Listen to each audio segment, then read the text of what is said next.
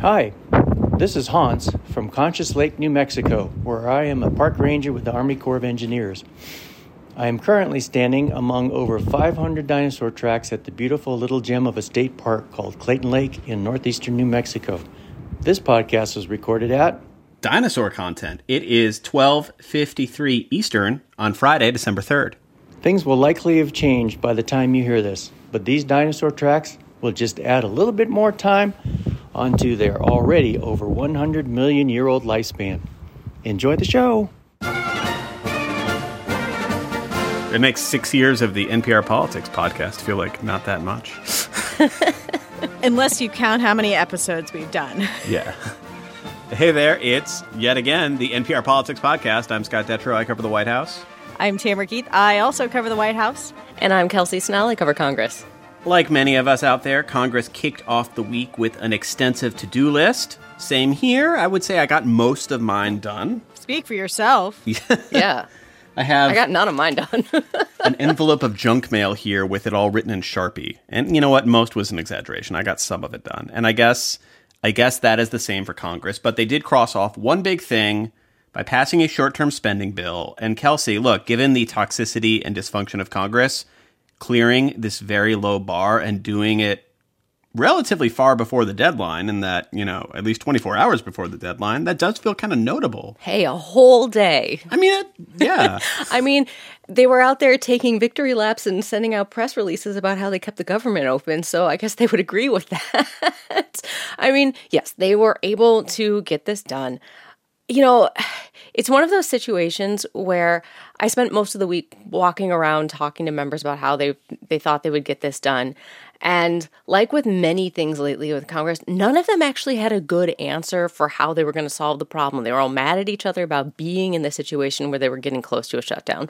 They were all mostly agreeing that they didn't want to have a shutdown, mostly, mostly. And yet they were still in this situation where they, you know, they are doing a short term spending bill because they haven't done the very basic job of writing a full year spending bill. This isn't even the way they're supposed to fund the government, but this is where we are. And they were able to pass something that'll last until February, February 18th to be specific. But that's not a very long time. So we're going to be back in this exact same position in not very long. But but let's spend a minute on what didn't happen though, because it seems like a preview for a lot of future fights, especially in you know 2023 if if Republicans retake the House. There had been a Republican push to try and force a shutdown over vaccine mandates. Tam, how did the White House respond to those threats as they grew over the course of the week? They didn't respond a lot. The president yesterday said, Well, we think we're going to get it done unless somebody does something irrational or, or something along those lines. And, you know, To which Kelsey tweeted, "That's that's what Congress does." Yeah, that's exactly what Con- he said. That unless somebody does something completely erratic, and I was like, well, that's kind of the definition of this Congress: is somebody wakes up and says, "I'm going to do something a little erratic."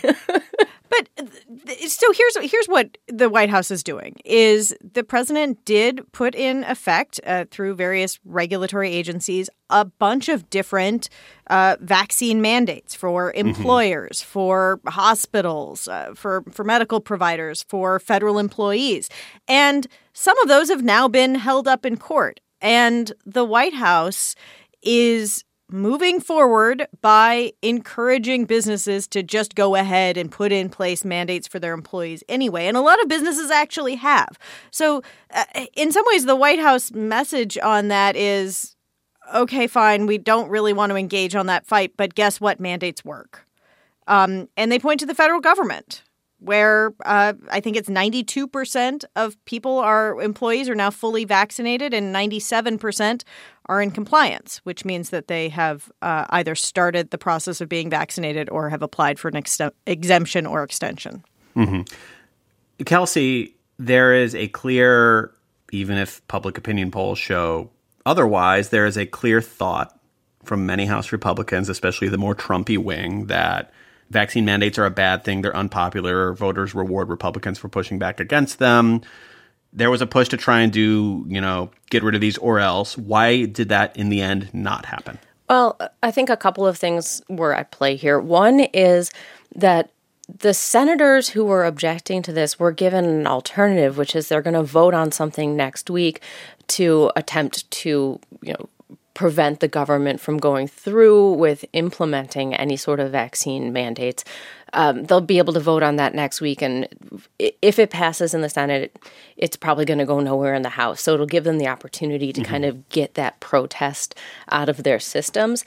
Um, but what really happened is they allowed an amendment vote on vaccine mandate, but they did it in kind of a hurry yesterday because they knew that there weren't enough Republicans in town for it to pass. One senator, John Thune, uh, was back at home for his father in law's funeral, and another senator, uh, Senator Hagerty of Tennessee, was back home because his uh, his high school age son was in the state football championship. So they knew that they could allow this amendment vote and that it would never pass, which is like I joked that this was a square on the bingo card I didn't know existed, but it is exactly how they got themselves out of this jam. All right, on to the next looming deadline, and that is the debt limit. We talked a lot about this in September. We made it clear at the time it seemed bad. It got punted, and it got punted to pretty soon. What, end of next week? Well, we're not exactly sure when. They say probably around the 15th of December would be when um, the Treasury Department thinks the US will run out of borrowing power. There could be some flexibility there, but you know, Democrats in the Senate in particular say that they are going to move forward as if the deadline is actually the 15th. They want to get this done before Christmas. Part of this that I think is really interesting though is there have been some quiet secret little meetings between Chuck Schumer and Mitch McConnell about this, which indicates that they are working together in a way that they weren't before on debt limit. McConnell notably said that, that Republicans weren't going to do anything to help Democrats when it came to the debt limit, so long as they as Democrats were moving forward with plans for trillions of dollars in additional spending. Well, if they're having meetings about it, maybe you know, that position has changed or Republicans' assessment about, you know, the advisability of having a fight over default, maybe that has changed. But I'm really interested to mm-hmm. see where this is going.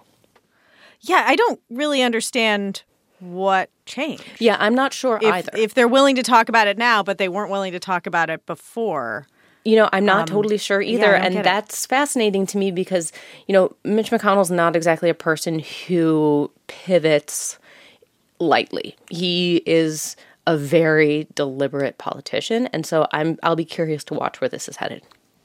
All right, we're going to take a quick break. When we come back, if you squint and look at it just the right way, we might be seeing what could possibly hypothetically maybe be a sneak preview of the 2024 presidential campaign. Don't at me. And we're back. And if you follow me on Twitter, which in the pre-podcast conversation, Tam, there was some tension about this point. I, I do follow you on Twitter. I did not see this tweet. I promise. I refuse to commit to whether or not I follow you on Twitter, Scott. Wow. Wow. anyway, for those who do, you know, a thing that is easily checked. there are two specific photos I posted yesterday uh, that are going to guide this conversation. The first one is Vice President Kamala Harris and Transportation Secretary Pete Buttigieg hugging each other right before they boarded Air Force Two together to fly to North Carolina to promote the brand new Infrastructure Act, which of course delivers a lot of money to a lot of places for a lot of things. The second one is Buttigieg shooting dagger eyes at me as I asked him a question aboard Air Force Two. So that's what we're going to talk about. I will explain why. Scott, what did you do to deserve this? I asked him about a presidential race three years from now. Um, oh. you know, he. yeah, and and a topic of much speculation around Washington in recent days: the dynamic between those very two people who you flew on a plane with. Yeah, and Look, the White House is making a very big show of being exasperated with all of this speculation, but it's real, and, and there's a few factors why.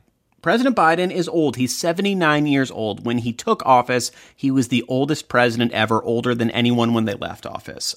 He said as he ran that he saw himself as a bridge candidate. So there were always some questions early on of would Biden maybe not run for a second term. Those questions have picked up as his approval ratings have really sunk, and Democrats have started to freak out about their fate in the next couple elections based on the current political climate. And even though Biden and White House Press Secretary Jen Psaki have repeatedly said he plans on running again in 2024, these questions are out there. And when you start thinking about that, I think the two people who really pop to mind as possible other Democrats who could step into that void are, of course, the Vice President Kamala Harris, but also Pete Buttigieg, who ran for president and is, I think it's fair to say, Tam, the most high profile member of this cabinet, which the fact that you're talking about the transportation secretary is pretty notable. Yeah, I don't remember a lot of conversations about other transportation secretaries ever before. Yeah. But he's somebody who ran for president who garnered a lot of attention, who is now, you know, like he and his husband are people that people watch. So I have a question for you guys. If the White House doesn't like all of this speculation, why why were they out there together?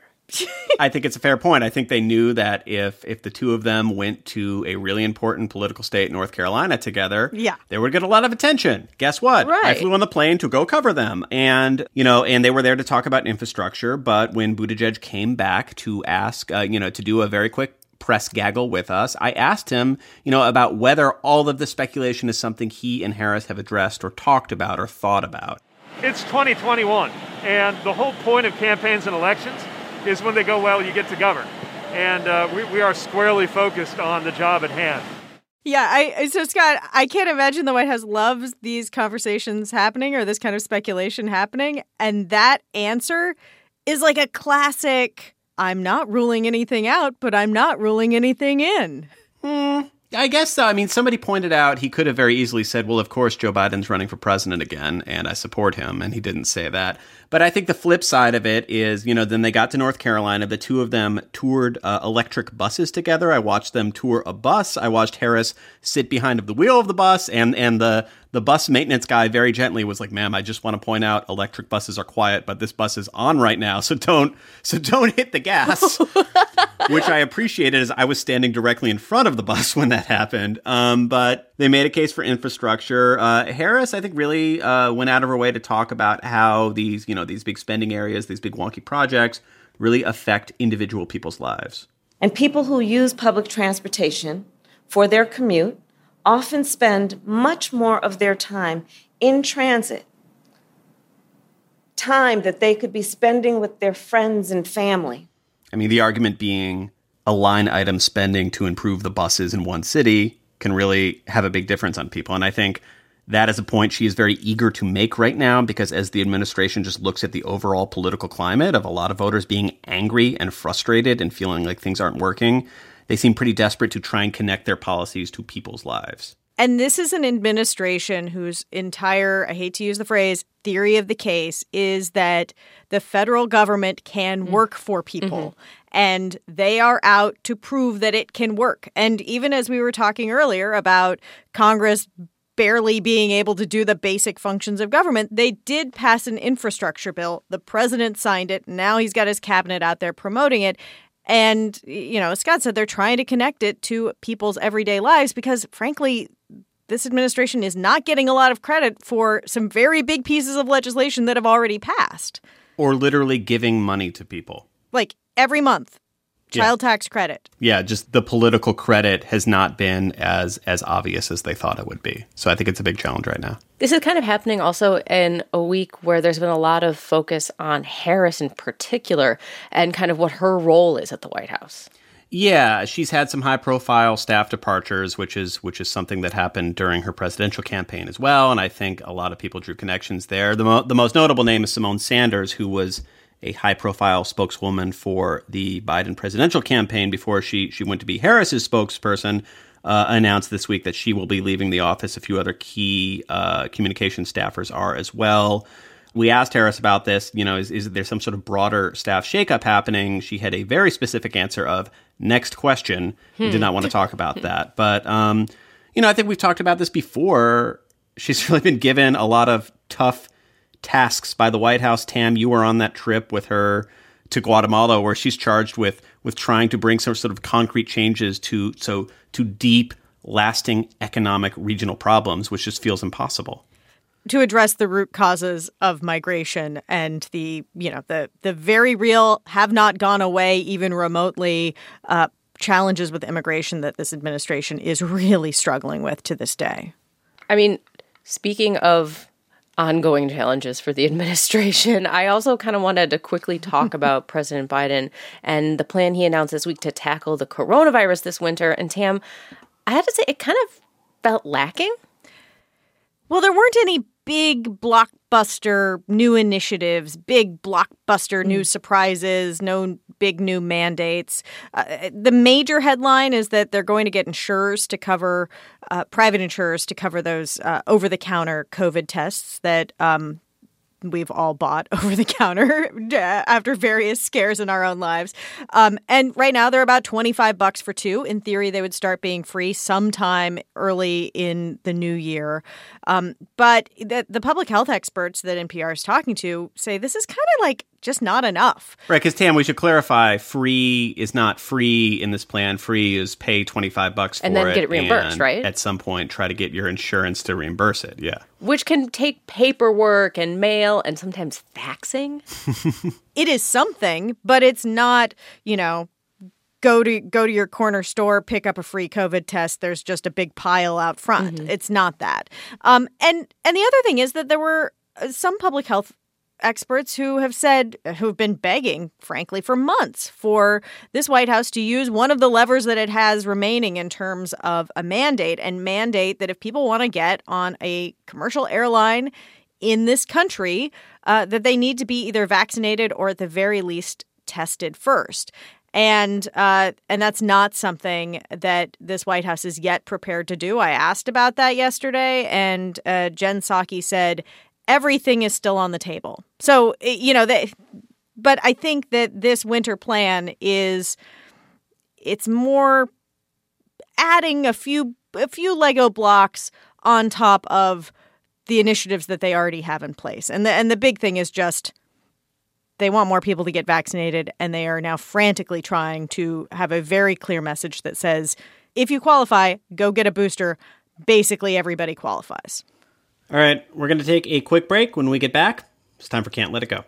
Support for NPR and the following message come from BetterHelp offering online counseling. BetterHelp therapist Haesue Jo explains the importance of creating a safe space for therapy.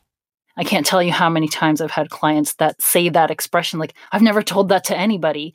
That's when I know I've made some kind of momentous move with this person. They feel safe enough to expose that part of themselves and doing that together with somebody else can be very powerful. To get matched with a counselor within 48 hours and save 10%, go to betterhelp.com slash politics. We are back, and it is time to end the show like we do every Friday with Can't Let It Go, the part of the show where we talk about the things from the week that we cannot stop thinking about politics or otherwise. Kelsey, you can go first. All right. So I went to the library over the weekend um, with my kid, and we were looking through the kids section, and he brings over to me a book that I absolutely cannot let go of, and it is Lil Nas X. C is for country. yes, that little Nas X. he has a kid's book, and it's amazing. Is it like an alphabet look book, like in the genre of alphabet books? Yes. So let me read you a couple. Less controversial than some of the other products he is currently offering, I assume. when I suggested this one, our producer Barton uh, asked me if it was um, not suitable for work or suitable for work, and I said that it's a children's book, and I sure hope it's suitable for work. okay, so my absolute favorite one is F because F is for fringe and feathers and fake fur. I love that for me. Aww. It's great. Um, it, it, features him hanging out in his house, uh, riding his uh, horse Panini. Um, I is for itty bitty pony, and it is Lil Nas X in a pink cowboy outfit and a pink cowboy hat hopping up on his horse Panini, and O, of course, is for Old Town Road. But you don't have to take Kelsey's word for it. No, you can go and find this book uh, wherever fine children's books are sold. Or even checked out for free. checked out for free at the DC Public Library. Someone from a narrow age range will get that reference. Uh, I will. I will go next. I will say, unfortunately, I just had a late breaking "Can't Let It Go" that truly delighted me. Of video of German Chancellor Angela Merkel at her farewell ceremony listening to a German military band play Sandstorm from Darude unfortunately, in the four minutes I've been aware of this, I've gone from this is amazing to this might not actually be real. So I don't think I don't know. we'll find with out internet. with more research. Uh, but I will I will not I will just say um, everyone got into Squid Game, and I was like, I don't know, things are too dark for me to watch that as a show. So Right. I just wa- I actually found time to watch movies, possibly because of the Thanksgiving holiday, and I watched two delightful movies. One is the seventy six thousand hour long Beatles documentary uh, by Peter Jackson. I can't wait to watch. This is on our watch list at home. And I feel like a lot of people might be skeptical. I'm not like a Beatles super fan. I like their music. I I grew up in a house where it was played a lot, right? But like it was so interesting to just watch the creative process play out and especially as, you hmm. know, we all write things on deadline, right? We we do not write Beatles songs, but we write things and it's often on deadline. And No, my newscast spots are pretty much Hey Jude. But like as someone who has written on deadline for a long time, there was this magical moment that gave me like pins and needles of like they're all they're all in the studio. It's obviously not going well because the band is kind of about to break up and they're either slacking off or arguing or lots of different things or procrastinating. And then all of the sudden Paul just starts like writing a song and like you see it go from like messing around to to get back in like five minutes. And it's just amazing to watch. And then later there's this moment where they're again having this asinine argument about whatever. And he's just sitting down at the piano and the and the filmmakers weren't even focusing on this. They didn't realize he's sitting at a piano and you realize that he is like refining uh let it be on the piano. And it's just really cool to see that. And then i went back from being like oh creativity yay to watching tick tick boom on netflix which is all about jonathan larson before he wrote rent. And i'm just riding this wave of feel good creativity music uh in in my movie queue right now. Aw. and that is what i can't let go of Our household movie queue is like all the movies that are possibly a little inappropriate for our nine year old, to watch, but we feel are part of his movie education. So Ooh, he recently watched Three Amigos, Spaceballs. We did Men in Black. We've done Gremlins. Anyway, he, we're working through a lot of films that uh, are are important for a young man to know about for the future, or possibly only important for a young man of the 80s to know about for their future. And these co- and, and now he's going to have all of these really terrible jokes and pop culture references that no other child will ever get. Time will tell. At least he'll get all the references that that you were making in the household. Exactly. He's going to discover his parents aren't funny. They just keep making jokes from movies. Other than that what can you not let go of Well, so last night was the the big annual national Christmas tree lighting uh, near the White House. Uh, lots of people were there, including Patti LaBelle, uh, the uh, the diva, the singer, the the you know Patti LaBelle, and uh, Yeah. and she gave a uh, perfectly incident free performance. I'm told. However. The, the occasion of her being at the national tree lighting was an occasion to revisit her 1996 performance of This Christmas, um, where at one point she asks, Where are my backup singers? And at another point, she scolds the cue card man. And and yet also is making beautiful singing sounds. And you should know she's Oh, on no. an empty stage. There are no background singers. And it's the wrong words on the cue cards. I don't know the song. you don't know the song it's this christmas I'm gonna have them all I can. Because I don't have the right Oh, words no. and I have no background singers. Oh, I have no background singers. Wait, the entire album that she had just released was called This Christmas. Yes. Wait, really? Yes. It wasn't even just a song, it was the album. Yes. But it was so good. It was so catastrophically bad. It was so gloriously good. All right, that that is a wrap for this week. We'll be back in your feed Monday. Our executive producer is Muthoni Muturi. Our editor is Eric McDaniel. Our producers are Barton Girdwood and Elena Moore. Thank you to Lexie Schapitl and Brandon Carter as well. I'm Scott Detrow. I cover the White House. I'm Tamara Keith. I also cover the White House. And I'm Kelsey Snell. I cover Congress. Thank you for listening to the NPR Politics Podcast, and have a good weekend.